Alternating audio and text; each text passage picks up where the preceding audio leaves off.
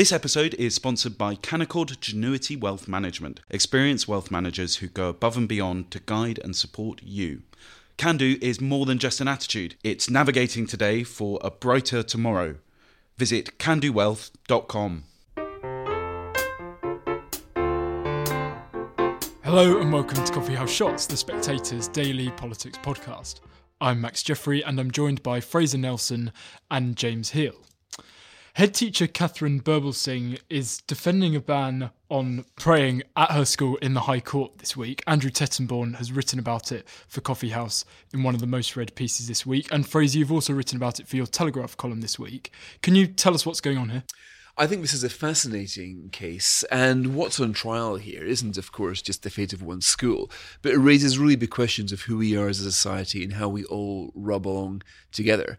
Now, the Michaela Community School, that is a free school set up 10 years ago by Katharine Birbalsingh, it is a phenomenon. Of course, it's well publicised because she is such a public figure. She's been on television as Britain's strictest head teacher, etc. And that might lead a cynic to think, well, maybe she's just a self publicist and her school isn't up to all that. But we do quite a lot of data mining at the Spectator, which I never fail to mention in these podcasts. And we looked at every single secondary school in England for what's called the attainment date, how much progress people make.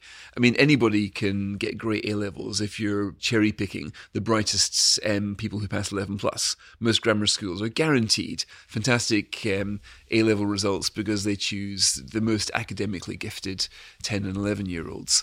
But Katharine Birbalsingh's school, a quarter of them are in free school meals. They don't select by ability, and yet they get um, the better results than your average private school. Two thirds of A levels are A or A stars, and they are number one in the whole country. Every single um, school in England it does worse than Michaela Free School when it comes to where students were versus where they end up. So when it comes to improvement, surely the sign of good education, it is a phenomenon. And I think it's quite significant that rather than being, you know, given a, a, knighthood or a peerage or have people emulate the school, she's ending up in court because she's being sued because of this, eth- this secular ethic that she's got. It, as in with a lot of inner city schools, you have Jews, Muslims, Hindus, and she has got a a quite a strict culture there that you basically leave religion behind. She wants them to have lunch together. It sounds quite strange, but it's a really important part of the ethos. What's different about that school is the behavior. It's not so much the teaching, it's the fact that they say to them, look, your lunch times are not your own. When you walk in the corridor, you're not allowed to speak unless you're saying hello to a teacher. It's incredibly strict. At lunchtimes, the kids sit in groups of six. They're told who they sit with. And one of them will go up and fetch the food. Somebody else will leave a table. The other person will serve it. Somebody else wipes the table, takes away the crockery. In other words, they break bread together. So you have, um, you know, Sunni, Shia, Jews, Muslims, Sikhs, everybody sits together at the table. And when they first started doing this, um, the, the, staff noticed that the kids were self segregating because of their religious beliefs. So they didn't want to see gangs of Hindus over here and Muslims over there. They wanted everybody to mix. So this culture of theirs is the secret sauce. Everybody gets together, everybody gives up something, everybody sacrifices something. In this case, they're all having vegetarian food that none of them really want. But that's to denote we're not going to let religious obstacles stop us as classmates, stop us becoming full members of this school. It's a phenomenon. And it was working very well until one day somebody sued the school for not for the prayer ban which they imposed, and it's now in the High Court. Uh, just on that point, I think what's really interesting is that, as Fraser says there, you know, the Andrew Tettenborn piece is one of the most read. His own piece has sparked a, quite a reaction online. But what's so striking is the contrast between all of that and the failure of any, I've, I haven't seen any politician say tweet about it or mm. share about it or actually try to get involved in this debate from the two main parties. And I think this is what's quite telling here. You see, this is just the latest sort of incident involving um, you know, Muslim communities and schools across the country. In 2021, there was the uh, Batley teacher who had to go into hiding uh, after showing people's uh, a, a Muhammad cartoon. Uh, then last year, there was the um, alleged you know supposed scuffed Quran incident in another mm. school in in Yorkshire, uh, and now there's this case. And I think what's really interesting is how um, the classroom now is not just a sort of room between the teacher and, and the parents. This this whole thing got escalated to the High Court because there were petitions online, thousands of people were signing it, different groups were involved, um, schools complaining of I think online harassment, etc. And so what's going to be the challenge, I think, in the teaching of the 2020s and 2030s is th- with things like you know social media, ability to record teachers, etc. These debates aren't going to be confined to the classroom; they're going to be increasingly split out and politicised. And what is so striking is the contrast with politicians not willing to be leading that. It's much more about community groups, for instance.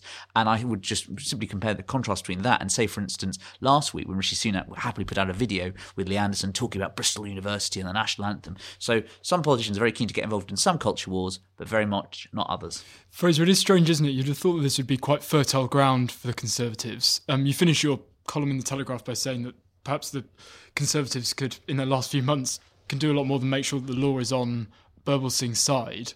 Do you think they will do anything? Well, I'm actually astonished at this, and it kind of really angers me, actually, to think of how the Tories, first of all, they can't decide what they think about the subject or not. Are they going to? They went through a phase of thinking, okay, we're going to be all pro diversity, etc. We're going to. Theresa May was um, posing as as the champion of this, and then they changed, and Kemi Badenoch comes along saying, look, we've got to fight the culture wars. They're all at sixes and sevens and can't quite make up their mind. The result of indecision is contradictory advice. So, one piece of government legislation says schools have a duty to um, provide space for um, children to pray. And then another piece of government advice from last year says no, schools are under no obligation to provide prayer space. So, this is a mess. And one of the trademarks of uh, this Conservative government is just this legal mess, which has ensnared everybody in the end. It's stopped the Prime Minister doing what he wants to do over Rwanda. It's, you know, it's stopping welfare reform because they're terrified of judicial reviews. Everywhere you go, if you want to make a difference, you want to make a reform, you can probably be successfully sued. And that is what Katharine Birbalsingh is finding out. So I think the um, the Conservatives, of course, they should be all square behind her. They should say, look, here is a headmistress who wants to control the culture in her school. And she was saying that this is what they thought, by the way, um, about a few decades ago, that the this culture of a school was absolutely paramount. And by the way, it still is in the private schools. When mm. new kids join a private school, they often get very heavily punished for minor infringements of the code to drill into them that the behavior matters because it's not exactly a controversial idea that uh, good discipline and respect for other people creates good conditions for learning and that will help you with the results. So, what Katharine Birbalsingh is fighting for is the right to control her own school. Now, she's got about 700 pupils, about half of them are Muslims, 350. If you're going to give them prayer rooms, where are those prayer rooms going to be? I mean, the Michaela Community School is in a converted office block. I mean, you would have this, um, I'm not quite sure how they'd manage to fit them all in. And also, you would have a situation where rather than all be together having lunch, half of the school would disappear upstairs for, for prayers if this were to go ahead. You also had a situation when the, the, some of the Muslim kids were starting to pray outside in their blazers. It used to be one, then all of a sudden it was one or two, then about 30 started. And then the staff felt there was pressure on the other Muslim kids to basically join in. Then one girl who hadn't been wearing a veil then started to, and all of a sudden the teachers and the staff lose control of the school. Now, when that happens, the chances of the conditions for learning are greatly harmed. And I tell you who this hurts most. It hits the, the worst off people from the worst off families. One of the funny things we all know about education is that um, children and families of high social capital, if you're, you know, during lockdown, if you're lucky enough to have a, a bedroom per kid and a screen per kid, then of course you could do remote learning. But it's the people who come from more troubled families, perhaps single parent families where the parents don't have that much time to bend over and help the, the, the kids with the homework. They rely on the school apparatus and culture most. That's where the, difference makes.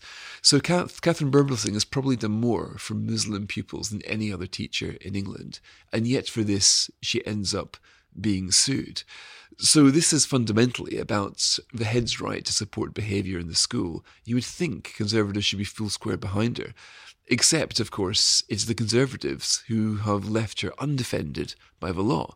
The Conservatives, I think, are quite rightly a little bit embarrassed about how somebody who was for a long time a kind of a pin-up girl for the idea of Michael Gove's school reform how she has ended up hounded and taken to the High Court because the Tories were so inept that they left a legal mess bad enough for her detractors to take her to court. And by the way, how many head teachers would have taken this to court? She's a fighter, Katharine Birbalsingh. She is a very rare person. Um, And I can certainly understand if a head teacher was being harassed by some parents saying, "Look, you need to have prayer time at twelve fifteen in the class, otherwise there's going to be a big campaign and I'm going to sue you." How a head teacher might think, "Okay, well, look at the equalities legislation. I don't have much option. I've got to do this."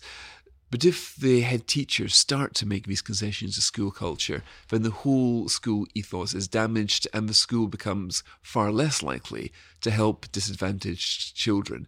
And that is what uh, Birbalsingh's fighting against. And also, that is what another rather interesting interview with the Times, the new Ofsted chief inspector, is also saying. James, let's move on to that interview now. This is this is Sir Martyn Oliver, the new chief of Ofsted, giving his first interview since taking up the role. He said in that interview that in some schools there are now no-go areas where staff can't walk down certain corridors. Students say that they're for them only. Some staff are barricading themselves in their classrooms over break and lunchtime. What does this say about the state of education in the UK? Education is supposed to be one of the Conservatives' major successes mm. in hmm. office.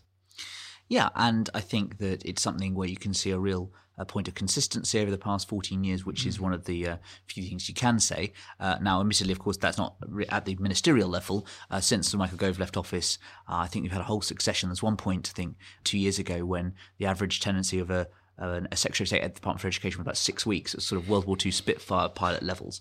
So, you know, the Conservatives are keen to talk about it. Unfortunately, according to you know, voter priority surveys, uh, only about 3% of the public would, would rate it as one of their top voting priorities, you know, obviously typical with children.